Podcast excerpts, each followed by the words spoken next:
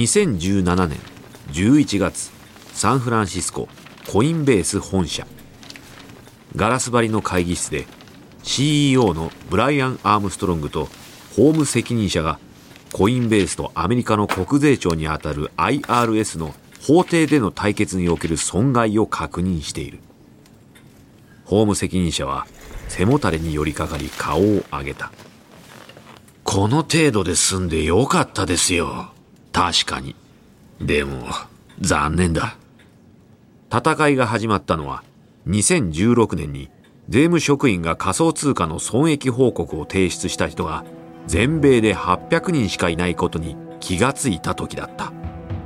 当然 IRS はもっと多くの人たちが仮想通貨取引に伴う所得税を申告していないと考えた。そこで IRS は税金逃れを特定できるようにコインベースに顧客情報の開示を求めた。だがコインベースは法廷で争うべきだと判断。顧客の安心のために彼らの情報を守る責任があった。そして今朝裁判所の判断が下された。本来なら50万人分の顧客情報を出さなければならなかったところ1万3000人分で済みました。完全な勝利とは言えませんが顧客のプライバシーを守るために全力を尽くしたとは言えるでしょう。うん。納得はできないけどまあん？アームストロングは途中で言葉を止めた。ガラスの向こうで社員たちが次々と椅子から立ち上がり壁にかけられたモニターの周りに集まっていた。なんだ？どうしたんだ？アームストロングが会議室から出た。誰もがビットコインのリアルタイム価格の表示を凝視している。史上最高値の1万ドルに向かって価格がじわじわと上昇していた。価格を示すグラフがどんどん上がっていくのを一同が眺めている。一人の社員が息を潜めてつぶやく。もう少しだ。あともう少しで。ついに価格は1万ドルの壁を突破。オフィスの中はハグやジャン満面の笑みで喜ぶ人たちで大騒ぎだ。ビットコイン価格が1万ドルの大台を超えたことは仮想通貨世界の目を見張るこの1年間の喜ばしい締めくくりとなった。2017年の初めに比べてビットコインの価格は約900%以上高騰。全世界に存在するビットコインの時価総額は1600億ドル以上となっている。何千万人もの人々がビットコインに群がる大ブームの到来だった。だがこのデジタルゴールドラッシュは高額利益を求める投資家だけを引きつけているわけではない。数十億ドル規模の詐欺をも引き寄せていた。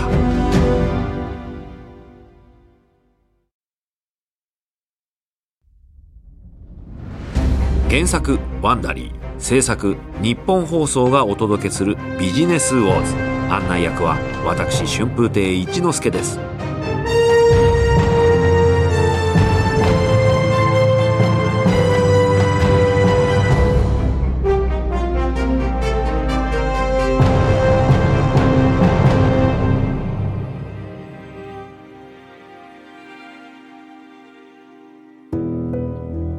前回はイーサリアムがデジタルゴールドラッシュに火をつけ仮想通貨の価格が急上昇。コインベースの取引システムは何百万人もの新規顧客により崩壊寸前にまで追いやられました。そして株式取引アプリのロビンフットが仮想通貨世界に満を持して登場。しかし今ブームは終わりを迎えつつありました。第6話。ザッカーパンチ。2017年10月タイで新しい仮想通貨ビットコネクトの初めての総会が開催されている。曲芸や表彰剣のパフォーマンスなどがライブストリーミングされるお祭りである。祝うべきことはたくさんある。2017年の初めビットコネクトコインはわずか17セントだったが今では220ドルにまで上昇していた。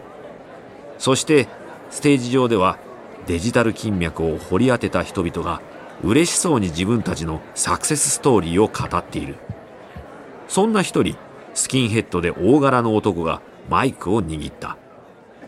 へへへへいへいへいみんな俺はカルロス・マトスニューヨークのニューヨークシティから来たぜ。一つ言わしてくれ。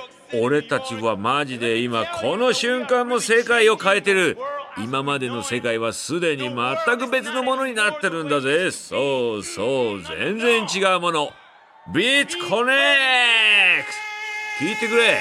俺は137日前にたった2万5610ドルから始めたんだけど今では14万ドルに到達してるんだぜ。もう数えきれないほどの人にこれは詐欺師のゲーム騙し合いのゲームになるだろうとかおいお前全財産失うんだぞとか言われてきた。俺の神さんだって俺のことを信じてくれない。彼女に説明してるんだ。聞いてくれ。これは本当にすごいことなんだってね。でもいやいやそれは詐欺だとそう言われちまう。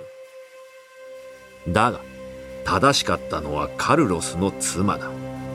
ビットコネクトは詐欺だ。しかもとびっきりの代物だ。ビットコネクトは彼らのコインを買えばその投資は1ヶ月に48%の成長を約束すると喧伝1万ドルの投資は5年後にはなんと90兆ドルになる計算だ。加熱するばかりの仮想通貨ブームに乗じビットコネクトは先進的なブロックチェーンという曖昧な技術を宣伝し大胆な約束によりあっという間に20億ドルをかき集めた。だがビットコネクトは氷山の一角に過ぎない。仮想通貨に対する人々の飢えを利用した詐欺師は他にも何百と存在している。中には ICO を行い現金を持ち逃げする者もいた。また価値の低い仮想通貨を購入し必要な宣伝を繰り返し人々が殺到するのを待つ詐欺師もいた。価格が急騰したら詐欺師は共謀者たちとそれらを売却。被害者の手元にはゴミ同然の仮想通貨だけが残る仕組みだ。規制当局の詐欺に関する警告は無視され古代広告に疑問を呈する人々は SNS 上で罵倒された。仮想通貨は今や金融史上最大のバブルの一つに膨れ上がった。そしてバブルはいつか必ず弾ける。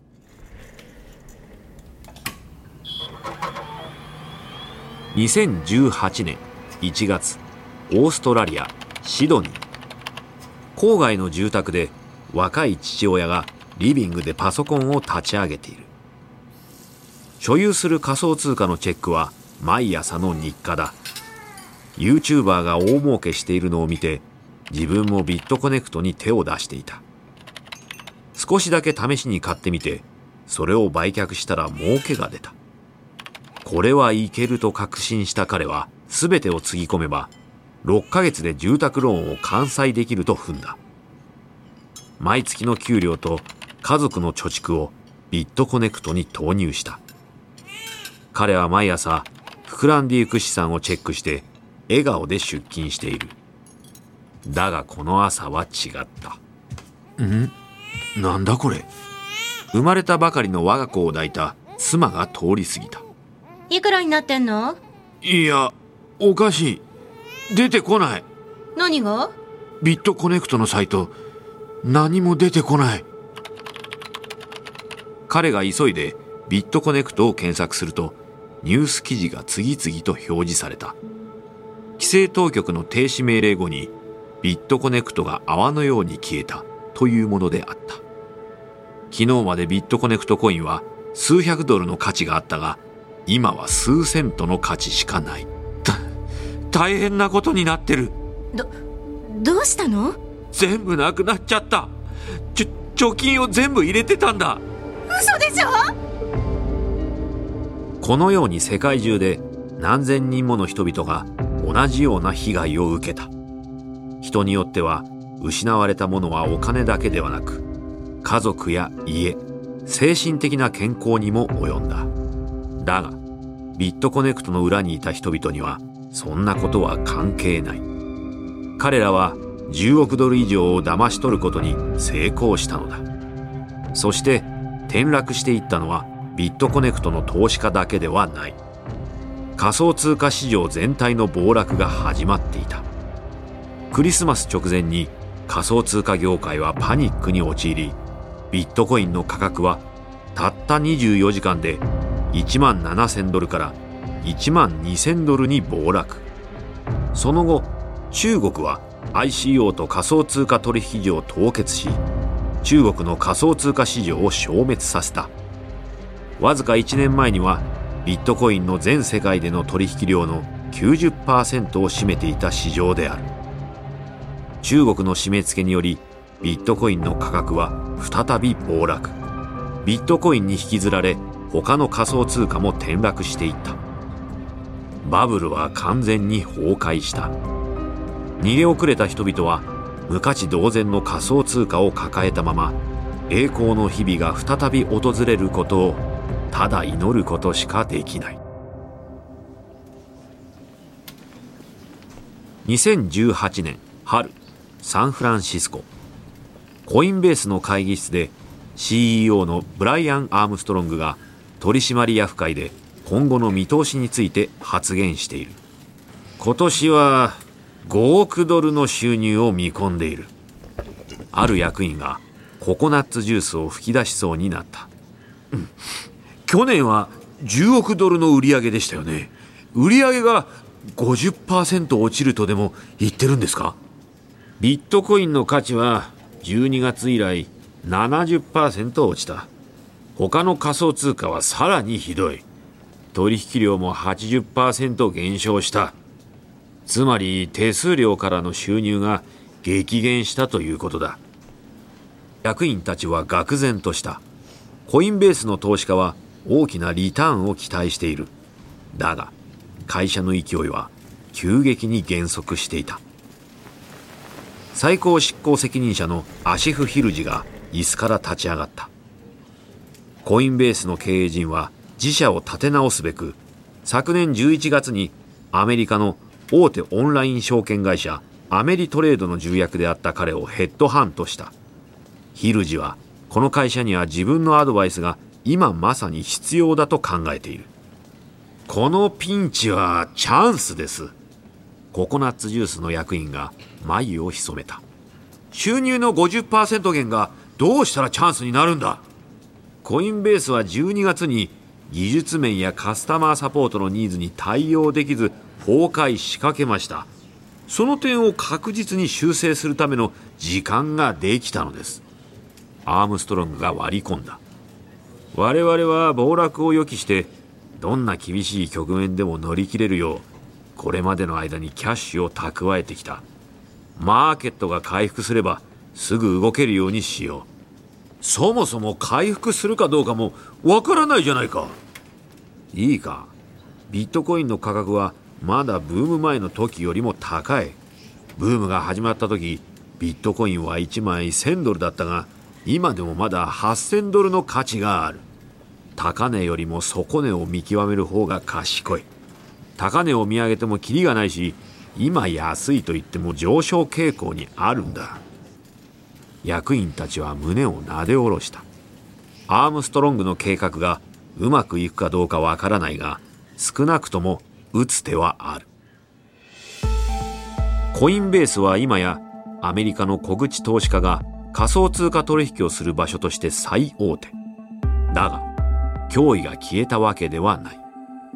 ウィンクルボス兄弟のジェミニとは未だに大口の投資家の取り合いを繰り広げている。その上手数料無料取引の先駆者である株式取引アプリのロビンフットもいる。手強い敵になる可能性はあるが長期的に仮想通貨を取り扱うかどうかは不明だ。また中国の起業家 CG が設立した仮想通貨取引所バイナンスもある。バイナンスは現在仮想通貨を売買する世界で最も人気のある取引所である。中国の仮想通貨規制も彼らの勢いを止めることはできなかった。オフィスも銀行口座もない。完全リモートのバイナンスはクリック一つで中国から撤退した。2018年夏。サンフランシスココインベース本社。バーラージー・スリニバさんは会議室のテーブルの上に身を乗り出しヒルジを睨みつけた。シカゴはどうでもいい。敵はバイナンスだ。ヒルジは目を見開いた。スリニバさんはコインベースの新しい最高技術責任者でありしかも彼は手強い仮想通貨をさらにリストアップするべきだ人々は最新の仮想通貨を求めてるんだバイナンスの選択肢に比べてコインベースはいくつだ？たった4つしかないじゃないか。ヒルジが口を挟んだ。我々は取引から手数料を取ることで利益を得ているんだ。しかしあなたの言うほとんどのコインは不人気で全然価値がないじゃないか。リストアップしても意味がない。それよりヘッジファンドを加える方が先決だ。スリニバさんは白いパーカーの前ポケットに手を突っ込み、鼻で笑った。うちの顧客はウォール街のプロの投資家じゃないんだ。普通の人たちだ。彼らの選択肢を増やせば、それだけで取引量が増え、我々も儲かるんだ。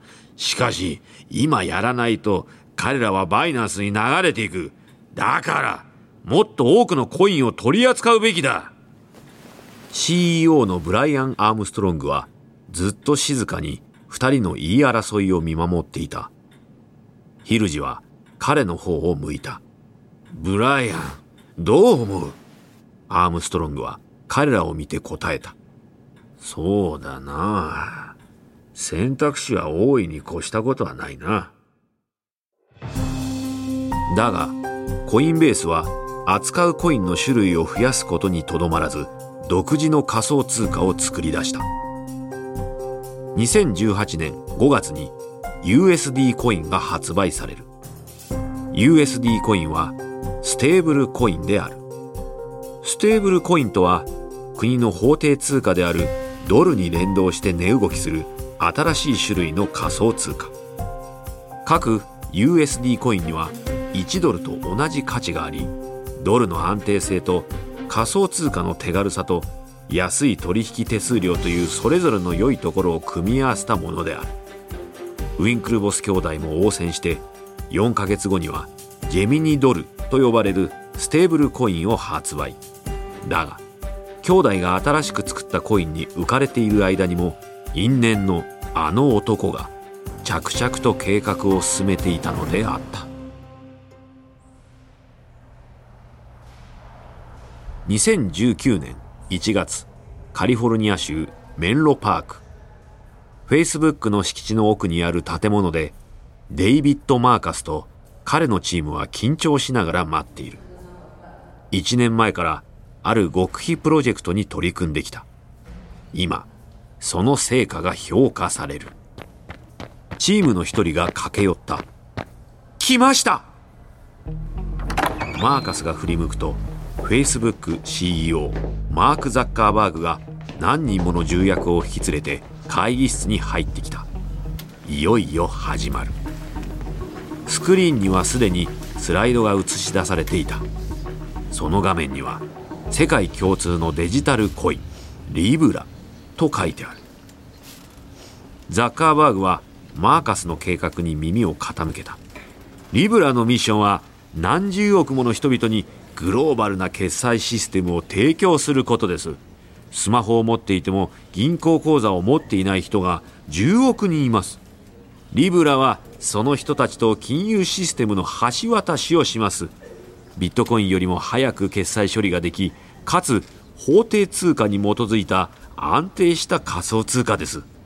ザッカーバーグが口を挟んだ。それでフェイスブックにとってのメリットは？リブラによってフェイスブックメッセンジャー、ワッツアップ、インスタグラムの決済システムを統合します。ザッカーバーグは感心しているがここでマーカスが意表をつく。リブラはリブラ協会が所有し管理します。ザッカーバーグは一瞬耳を疑った。リブラ協会？リブラ協会は対等な100社のパートナーからなるグループです。リブラはそのリブラ協会が運営します。フェイスブックはグループの一社に過ぎません。10億ドルかかってるんだぞ。その管理権をなんで手放さなきゃならないんだ。リブラがフェイスブックのコインだと思われたら敬遠されるでしょう。第三者の管理下に置くことで人々はリブラを信頼しそれによって世界的に通用する通貨になることができます。ザッカーバーグはにやりとした。グローバル通貨を作るという大胆な計画ではあるが世界一の SNS 企業であるフェイスブックには絶好の条件が揃っている。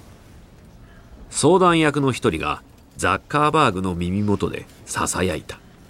これは大きな反発を招きます。どうにかなる。それにこれはリブラ協会の仮想通貨だ。俺たちのじゃないんだ2019年6月 Facebook はビザマスターカードペイパル eBay コインベースなどを含む20社以上の想定パートナーをラインアップしてリブラを発表。このニュースは抗議の嵐で迎えられる。政府プライバシー保護団体中央銀行政治家そして多くの仮想通貨利用者が世界の金融システムに触手を伸ばそうとする Facebook の動きに強く反対した。数日後マーカスはワシントン DC の上院議会に立っていた。You know, this is a $20 bill. Do you know who can, who can use a $20 bill? ここでお聞きしますが、20ドル札を使える人、使えない人はいますか？誰でも使えます。はい、誰だって20ドル札を使うことができます。なぜならこの20ドル札は何の差別もしないからです。しかし Facebook では銃の販売を禁止しています。アメリカの法律を遵守している銃の正規販売店もこのシステムに従う必要があるのでしょうか？これは本当に重要な質問です。答えはまだわかりません。私たちもそれに関する方針は明記していません。それが不安なのです。Facebook がやってること自体は素晴らしいと思いますが、私たち Facebook がルールを決めますと言われると、仮想通貨を使えるものと使えないものの社会的分断が規定されてしまうのです。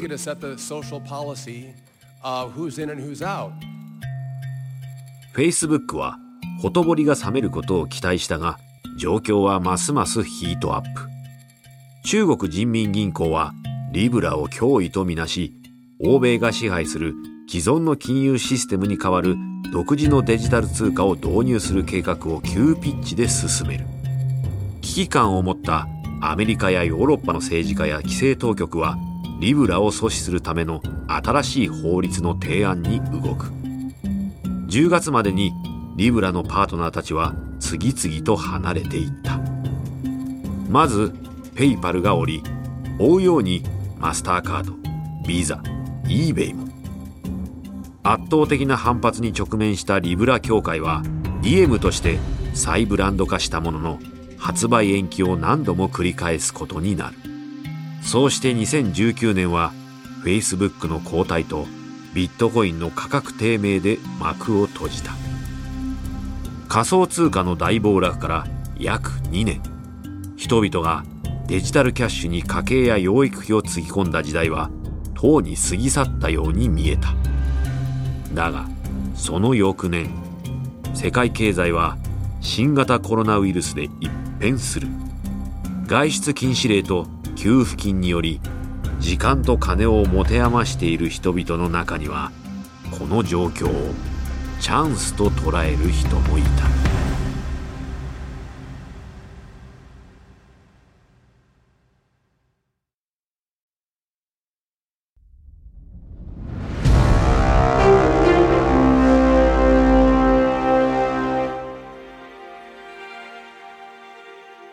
2021年1月。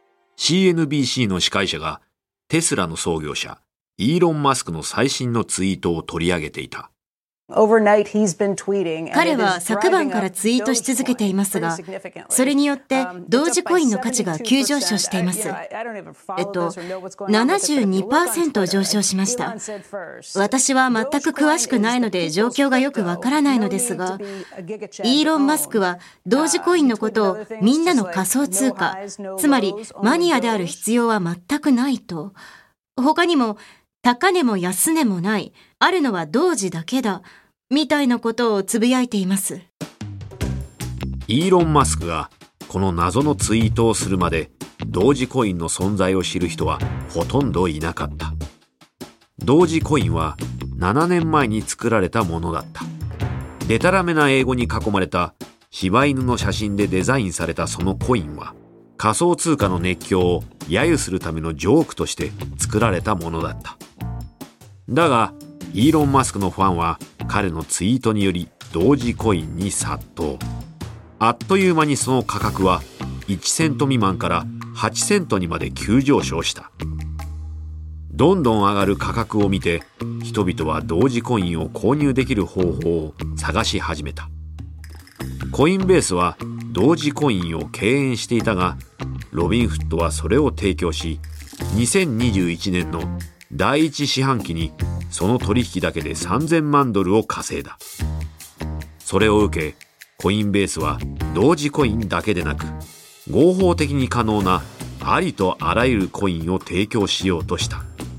だがマスクの仮想通貨ゲームはまだ終わらない。2月にテスラは15億ドル分のビットコインを購入。合わせて仮想通貨でテスラの自動車を購入できるようにする計画も明らかにした。これによりビットコインの価格は14%上昇。しかしその後ビットコインの環境への負荷が調査によって明らかになった。ビットコイン採掘に要する消費電力はアルゼンチン全土のそれを上回るものであった。またビットコインの取引はアメリカの平均的な家庭の62日間分のエネルギーを消費する。これに対しマスクはテスラのビットコイン計画を中止。仮想通貨の価格は15%下落。だが仮想通貨信者たちの信仰は揺るがない。コロナパンデミックが始まって1年、仮想通貨は絶好調だ。コロナショックが世界経済を悪化させる中、世界中の政府が何兆ドルもの景気対策を打ち出し多くの人々がその資金を仮想通貨につぎ込んだ。低利回りの金融情勢の中一部の投資ファンドでさえわずかなリターンでも得ようと必死に仮想通貨に手を出している。ビットコインは2020年の初め7000ドル強の価値だった。その1年後には5万ドルを超えようとしていた。そして仮想通貨の価値が大きく成長したことでコインベースはついに会社の上場を決定。2021年4月14日。ウォール街はコインベースの株式上場の話題で持ちきりだ。フォックスビジネスはベンチャーキャピタリストのグレッグ・スミスにインタビューをしていた。ここであなたの意見を聞かせてほしいのですが、あなたはこの取引所、つまりコインベースが株式公開するだけで仮想通貨自体の価格と価値が上がると考えているのですね。そうですね。コインベースが上場したのと同時にビットコインが最高値をつけたのは特に驚くことではありません。2年前の植物由来代替肉のビヨンドミートが IPO したことで食生活に大きな変化が起きましたよね。それと同じです。コインベースの株価は380ドルから始まり400ドルを超えて急騰し、その後失速。その日は初値から52ドル安で終了した。ビットコインにふさわしい波乱万丈のスタートだったが、これにより明らかになったことがある。コインベースは今や評価額850億ドルの巨大企業。そして CEO のブライアン・アームストロングは資産数十億ドルの大富豪だそれに加えてコインベースの株式上場は一つの企業が大きな資金を手にする以上のことを意味している。それは仮想通貨が金融界の片隅からウォール街のど真ん中に登場したことを意味する。ブロックチェーンオタク過激な思想家闇サイトの麻薬王。それらはもう仮想通貨界の顔ではない。現在では年金基金でさえも運用にビットコインを採用している。だがかつて懐疑的だった金融界の大物たちまでも仮想通貨に魅了されているのに対し世界の金融規制当局との緊張関係はまだまだ続く。各国政府は金融関連の法律を仮想通貨に合わせて改正している。かつて世界をリードしていた中国も仮想通貨産業の名残すら消し去ろうとしていた。そしてアメリカでは規制当局の仮想通貨系企業に対する厳しさはより一層増し業界を抑制するためのルール作りを進めている。仮想通貨が中央銀行を崩壊させると謳った時代はとうに過ぎ去った。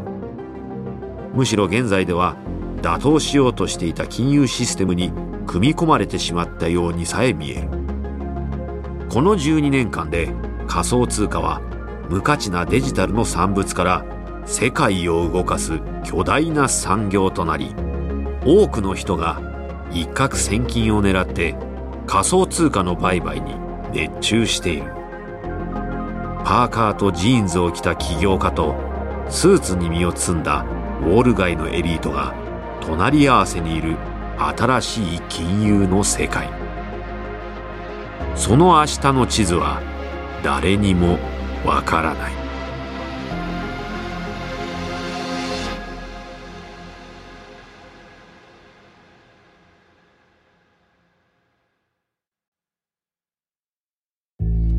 お届けしたのはビジネスウォーズ。